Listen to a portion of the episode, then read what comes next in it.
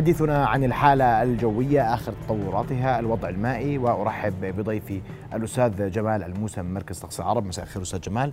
مساء الخير. هلا، أهلا وسهلا. مساء الخير لجميع مشاهدينا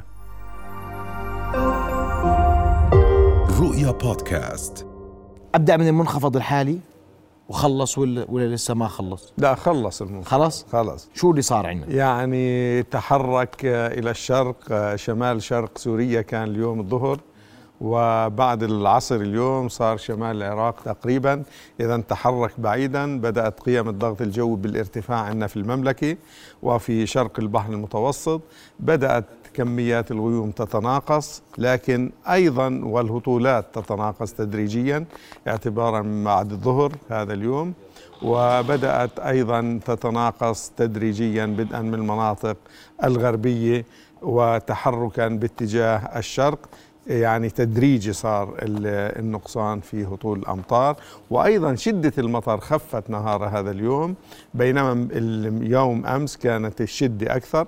بقصد بالشدة هي كمية الهطول في وحدة الزمن، يعني امبارح كانت أكثر بشكل واضح، اليوم خفت الشدة تدريجيا نتيجة تحرك هذا المنخفض إلى الشرق، لكن بقينا تحت تأثير الكتلة الهوائية الباردة اللي اندفعت خلفه، وبالتالي كانت درجات الحرارة نهار هذا اليوم أقل من المعدلات بشكل واضح، حتى كان في المساء وبالليل رايحين نشعر إنه في برودة ودرجات الحرارة منخفضة، وأيضا غدا صباحا. لكن غدا الأحد إن شاء الله نتيجة بعد هذا المنخفض بتبلش تهب على المملكة رياح شرقية، هذه رغم أنه راح يطرأ ارتفاع قليل على درجات الحرارة، لكن رايحين نشعر أنه بمزيد من الشعور والإحساس بالبرودة. ليش؟ نتيجة الرياح الشرقية بتكون أولا جافة، اثنين بتكون نشطة أحيانا إلى حد ما، وبالتالي بتكون درجة حرارة الشعور أقل من درجة الحرارة الحقيقية. هذا راح يكون يومي الأحد والاثنين. الثلاثاء إن شاء الله في عندنا حالة من عدم الاستقرار الجوي. هاي حالة عدم الاستقرار الجوي أكثر شيء بيكون تأثيرها على المناطق الجنوبية والشرقية من المملكة، بالتالي في المناطق الجنوبية والشرقية من المملكة بتتكاثر السحب وتسقط زخات رعدية من المطر في الجنوب. هذا يوم الثلاثاء. يوم الثلاثاء يعني إحنا أحد واثنين استقرار، لكن رياح شرقية، في ارتفاع قليل على الحرارة، لكن كون الرياح شرقية مش رايحين نشعر كثير بارتفاع درجات الحرارة. جميل. رايحين نشعر بالبرودة خاصة متى؟ الصباح الباكر، في المساء، وأثناء الليل. ليش؟ لأنها بتكون الرياح نشطة، هذا بنسموه تشيلي إفكت أو الأثر التبريدي للرياح، أو أنه كمان لأنها جافة أيضا قادمة عبر الصحراء أو من الصحراء. الثلاثاء لا أمطار على شمال ووسط المملكة، الأمطار تنحصر شرق وجنوب المملكة. نعم صحيح، لكن ممكن قد تصل أحيانا إلى بعض المناطق الوسطى الجنوبية، جنوب المناطق الوسطى ممكن تصل، لكن بشكل رئيسي التأثير راح يكون على المناطق الجنوبية والشرقية من المملكة. الأربعاء استقرار مرة أخرى، والخميس أيضا استقرار مرة أخرى. نهاية الأسبوع القادم استقرار، لأنه نهاية كل نهاية أسبوع عم نشهد حالات جوية تقريبا، يعني تقريبا في استقرار، ممكن يكون تحول يعني فترة انتقالية، لكن إلى حد ما يعني من بدء طول هذا الأسبوع باستثناء يوم الثلاثاء عدم استقرار في الجنوب والشرق، لكن الأربعاء والخميس تستقر الأجواء مرة أخرى. طيب. وبعدين رايحين نوافيكم أول بأول. أكيد طبعا. أستاذ عمر سلامة، الناطق إعلامي باسم وزارة المياه، مساء الخير، أهلا بك معنا عبر الهاتف. مساء الخير أخي محمد، الله يعطيكم العافية. أستاذ عمر، نسأل عن كميات الأمطار التي دخلت السدود جراء هذا المنخفض الجوي. يعني مثل ما أعلنا هذا اليوم أول شيء بهذا، الحمد لله إنه أمطار خير وبركة، ونحن بتعرف مثل ما حكى ضيفك العزيز إنه يعني الهطول المطري إحنا الحمد لله مبكر هذا الموسم بشهر 11، إحنا لساتنا الموسم قادم لسه، وفي أيام طويلة فيه إن شاء الله تكون فيها هطولات. دخل صباح حتى صباح اليوم الساعة 8 624 ألف متر مكعب على السدود. طبعا احنا بنعرف انه نسبة التخزين بالسدود متواضعة 9.7% بالنسبة بالمية من تخزينها الكل البالغ 280 مليون متر مكعب، تخزينها 27 مليون حاليا. الهطول المطري حتى صباح اليوم ايضا الساعة 8 صباحا شكل ما نسبته حوالي 14.1% من معدل العام طويل الامد البالغ 8,166 مليون متر مكعب، وهو لنفس هذا الوقت من السنه لا شك انه افضل من الموسم الماضي اللي كان ضعيف، لانه يعني في نفس هذا الوقت العام الماضي كان معدل الهطول 3.8%، فاحنا اليوم نتحدث عن 14.1%. ان شاء الله انه هذا الموسم يكون موسم جيد بعون الله تعالى.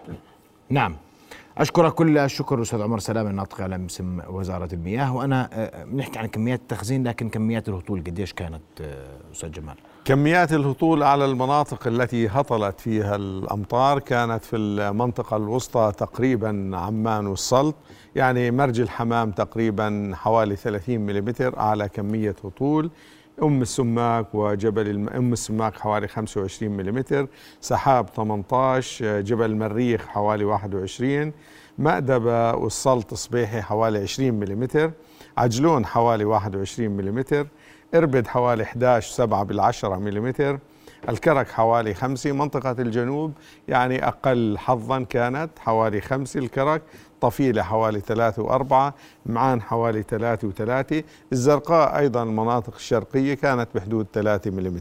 يعني كميات الحمد لله كويسة، يعني منخفض متوسط، جبهة أيضا ما بين خفيفة إلى متوسطة كانت، يعني ليست قوية الشدة، وبالتالي يعني أعطتنا كميات أمطار. وإحنا بالتالي لما صنفناها في تقصي العرب صنفناها درجة ثانية، يعني متوسط تقريبا أو قريب من المتوسط. في المقارنة ذكر الأستاذ عمر سلامة مقارنة واضحة، إحنا 14% من معدل الهطول المطري نعم. سجلته المملكة، مقارنة ب 4% مثل نعم. هذا الوقت من عام الماضي صحيح. وعام سيء صحيح. وهون الناس بتصير تقارن السنة الوضع أحسن الوضع مش أحسن. اليوم الناس تستبشر خيرا بهذا الموسم المطري. المقارنة علميا صحيحة غير صحيحة؟ هي ككميات هطول، لكن إذا بدك الصحيح الموسم المطري هو يبدأ في المنطقة العربية، يبدأ من تقريبا منتصف شهر 10 وينتهي تقريبا منتصف شهر 15 في معظم الدول العربية، شهر 5 نعم، باستثناء جنوب الجزيرة العربية وخاصة الجنوب الشرقي من الجزيرة العربية. هلا في هون قضية الوسم أو أوسمت. ماذا يعني الوسم؟ زمان كانوا العرب بالأنواء الجوية القديمة اللي لما تهطل كميات أمطار كبيرة جدا ما كانش قياس ولا أدوات قياس للمطر، كانوا يقولوا أوسمت. ما هي الوسم بالعرب؟ أن تترك أثر، وبالتالي يترك المطر أثرا على الأرض. أما التعريف العلمي للوسم أو أوسمت هو أن يهطل حوالي 30% من المعدل السنوي العام لمدة 3 أيام متتالية، على ألا يعقبها انقطاع للأمطار 10 أيام، وبالتالي لحد الآن لم توسم بالمعنى الزراعي. بجوز الفلاحين أو اللي بمارسوا الزراعة بفهموا علي بشكل جيد إنه ماذا تعني أوسمت. وأيضا أجدادنا العرب قسموا الوسم إلى 3 أقسام. في البدري أو بسموهم البدري اللي هو تقريبا توسم بشهر 10، هذا مش كويس. ليش؟ لأنه بتكون لسه درجات الحرارة عالية، وإذا طلع الزرع بيكون تأثير درجات الحرارة عليه مش كويس. وفي الوخري اللي هو بتقريبا في منتصف شهر 12 برضه مش كويس، لأنه بتكون معدلات درجات الحرارة انخفضت، وبالتالي بيكون تأثيرها سيء على الزراعة. في الثرياوي بسموه اللي هو الممتاز اللي هو منتصف شهر 11.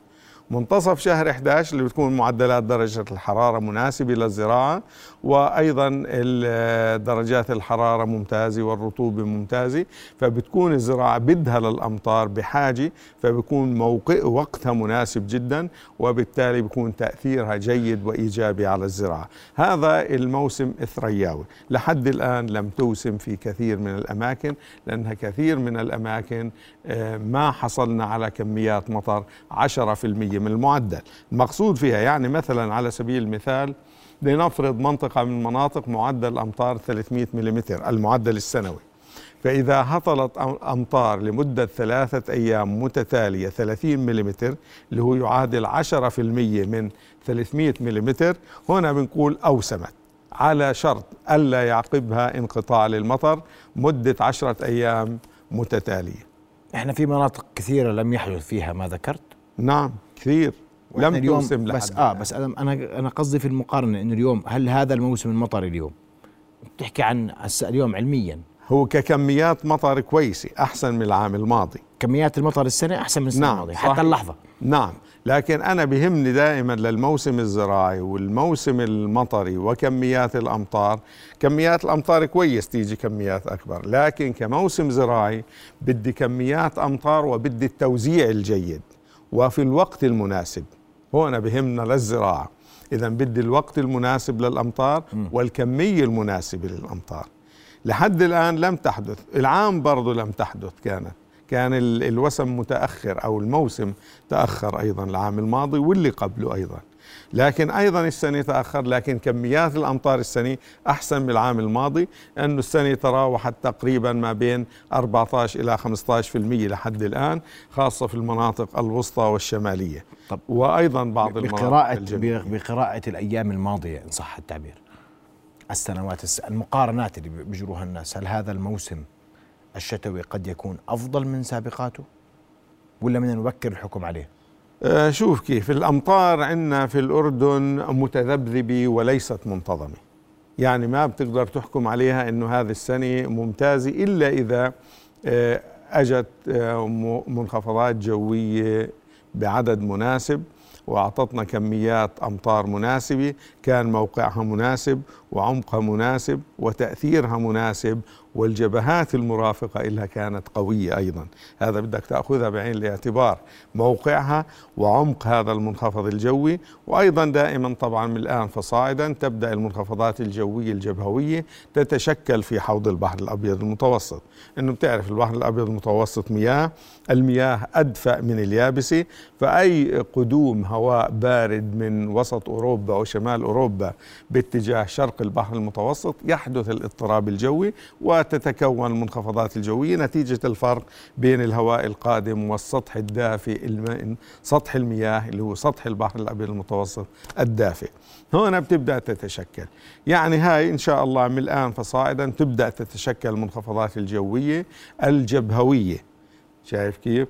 لأنه في الناس دائما حتى بالموجات الحارة بيقول جيب لنا منخفض جوي مشان تنخفض، لا، بالصيف إذا أجى منخفض جوي بترتفع درجة الحرارة، فهذا مفهوم خاطئ حتى عند الناس. فأنا بقصد المنخفضات الجوية الجبهوية، يعني اللي فيها جبهة دافئة وجبهة باردة، وبالتالي بتكون سيستم متكامل، نظام جوي متكامل على السطح وفي طبقات الجو العليا وبالثلاثة أبعاد. هذا هي اللي من الآن فصاعدا تبدأ تتكون. إذا تشكلت في شرق البحر المتوسط نتفائل خيرا إنه هذا الموسم ممتاز، خاصة إذا أيضا رافقها وجود مرتفع جوي في شمال غرب أوروبا وفوق بريطانيا. ليش؟ لأنه هذا يؤدي إلى تدفق الهواء البارد القادم من المناطق الباردة في خطوط العرض العالية إلى المياه الدافئة، وبالتالي تتشكل منخفضات الجوية. إذن إذا حصل عندنا مرتفعات جوية في غرب أوروبا تتشكل عندنا منخفضات جوية، فبكون موسمنا ممتاز. أما إذا صار العكس بصير العكس، يعني إذا صارت منخفضات جوية عندهم فبصير عندنا مرتفعات جوية، بالتالي بصير في عندنا انحباس للأمطار لفترة قصيرة. إذن عندنا هنا الموسم لحد الآن من باب الاستذكار، هذا العام في مطلعه كان في موجة حارة في أوروبا، وإحنا شهدنا فقط بردنا إن صح التعبير. بس إحنا في موجة حارة اللي هي عملنا مقابلة أنا وياك أيام اللي قلنا حتى نهاية شهر 8 وبداية شهر 9 إذا بتتذكر. قلنا هاي الموجة الحارة طويلة وبتستمر حوالي 10 أيام أو أكثر، ممكن أسبوعين، واستمرت فعلا أسبوعين.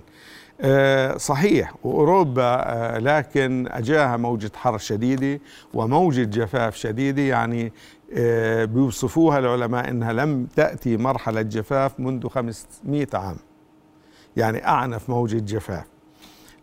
لكن برضو علماء الأرصاد الجوية في بريطانيا وفي أوروبا بتوقعوا أن يكون هذا الموسم بارد وأمطار غزيرة أيضا.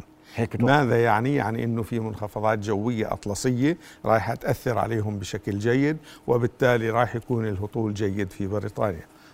هذا بنعكس علينا سلبا، أنه بصير عدد المنخفضات اللي بتتشكل بتصير أقل، وبالتالي كمية الهطول بتصير أقل، أنا بدي في شمال غرب أوروبا مرتفع جوي، إذا كان مرتفع جوي يسمح للهواء البارد بالنزول إلى شرق البحر المتوسط وبالتالي إلى تكون منخفضات الجوية. في كمان نقطة ثانية، أنه أنا بدي تتكون المنخفضات الجوية عند اليونان، عند قبرص ممتاز بيكون موقعها بالنسبة إلنا، لكن المنخفضات اللي حتى تتكون الآن أنا ملاحظها تتكون جنوب إيطاليا وحول إيطاليا، لكن هاي بتكون حركتها إلى الشرق والشمال الشرقي، ما بتيجي لجهة قبرص إنما بتطلع جهة شمال شرق، جهة تركيا، وبالتالي بيكون تأثيرها أقل علينا.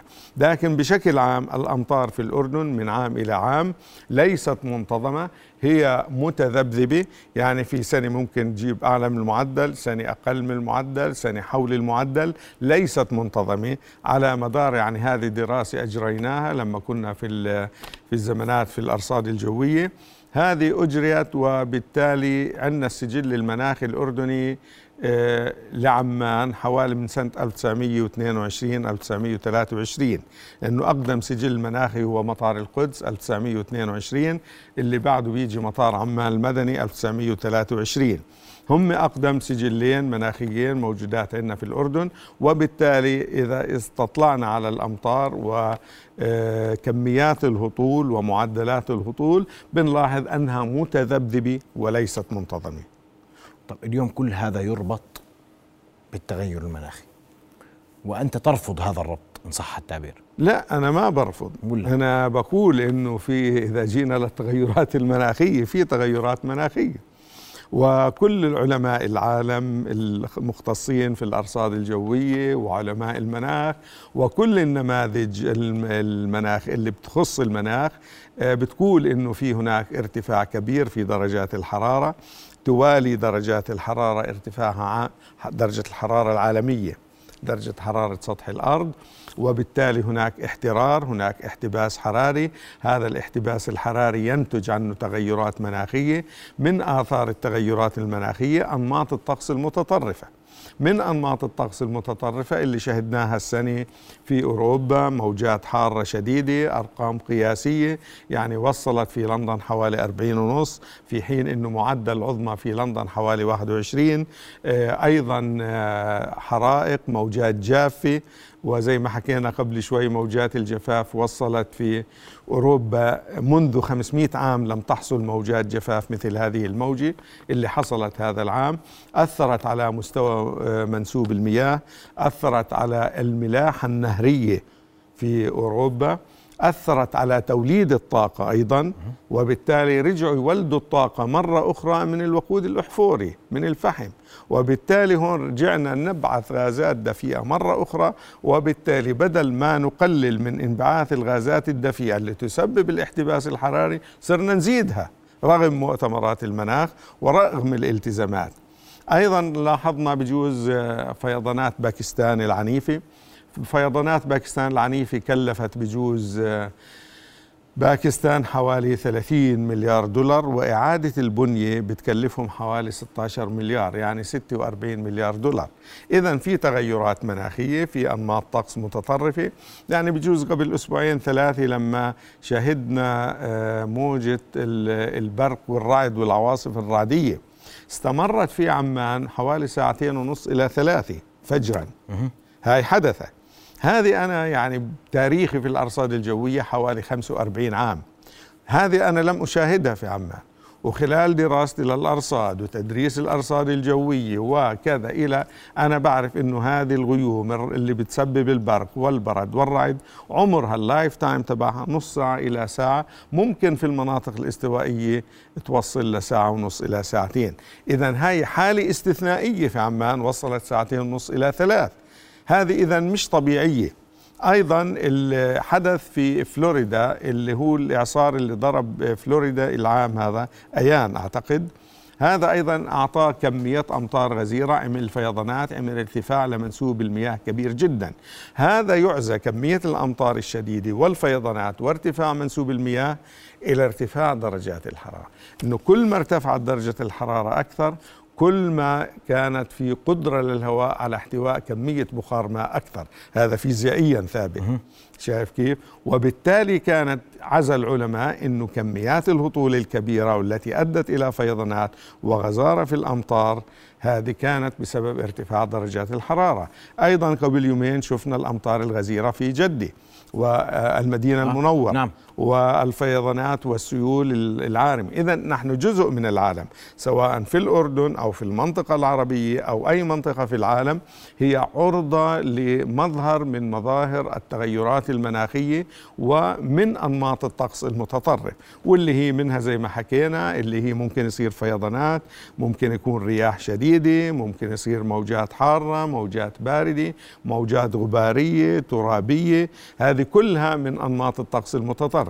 وحتى علماء المناخ بيقولوا إنه إحنا وصل، يعني سيبك من قضية مؤتمرات المناخ، مؤتمرات المناخ تحدث منذ عام 1979 والتزامات من عام 2009 و2015 مؤتمر باريس، ومنذ مؤتمر باريس بالمناسبة اللي هو حدث 2015 وتعهدت الدول الكبيرة والدول الصناعية اللي هي أكثر تسبب انبعاثات للغازات الدفيئة حوالي 80%، يعني إفريقيا كلها لا تبعث 4%. نحن الدول العربية ما بنبعثش كثير من الغازات الدفيئة، اللهم عندنا قطاعين، قطاع النقل وقطاع الطاقة، هم اللي بيسببوا انبعاث الغازات الدفيئة فقط، وهي كميات قليلة جداً. أكثر بلد هي الصين حوالي 30%، أمريكا حوالي 15%، الاتحاد الأوروبي حوالي 10%، يليها بعد ذلك روسيا والبرازيل والهند أيضا وإندونيسيا وماليزيا وكندا. هاي كلهم هاي الدول يعني حوالي 20 دولة ببثوا حوالي 80% من الانبعاثات الكربونية وغاز ثاني أكسيد الكربون.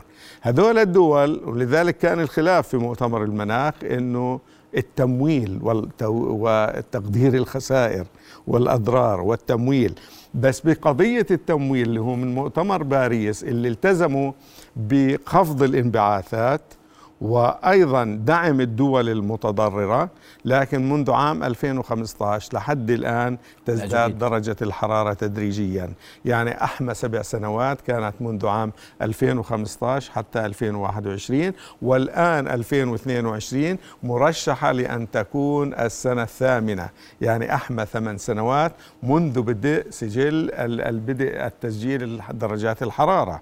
إذا العالم لا يلتزم بتعهداته، لا يلتزم أيضا بالتزاماته المالية. وبالمناسبة الالتزامات المالية هي كلها 100 مليار دولار، 100 مليار دولار. يعني أنا بطلع وبشوف كندا إذا بدها تعيد البنية التحتية وتجدد البنية التحتية لها رايحة بدها فلوس 150 مليار إلى 1 تريليون دولار. هذه دولة واحدة وبنيتها التحتية قوية، فما بالك في البلدان التي فيش عندها بنية تحتية.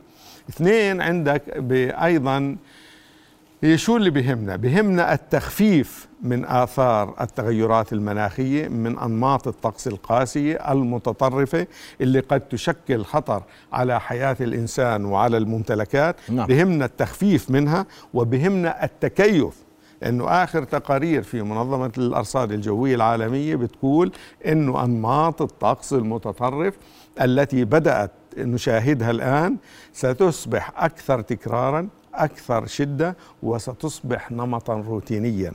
وبالتالي على العالم أن يراجع، وإحنا نراجع النظر في بنيتنا التحتية ونقوي البنية التحتية ونخفف من آثار التغيرات المناخية. جميل. ونتكيف أيضاً مع التغيرات المناخية. نعم. من مركز تقصي العرب الأستاذ جمال الموسى، بشكرك كل الشكر على وجودك معنا. تحدثنا عن الحالة الجوية التي انتهى تأثيرها على المملكة، نعم. الحالة الجوية خلال الأيام المقبلة، ربط الحالات الجوية وكميات الأمطار هذا العام بالعوام السابقة، وعن التغير المناخي. أشكرك كل الشكر أستاذ جمال. شكرا لكم. شكرا. رؤيا بودكاست.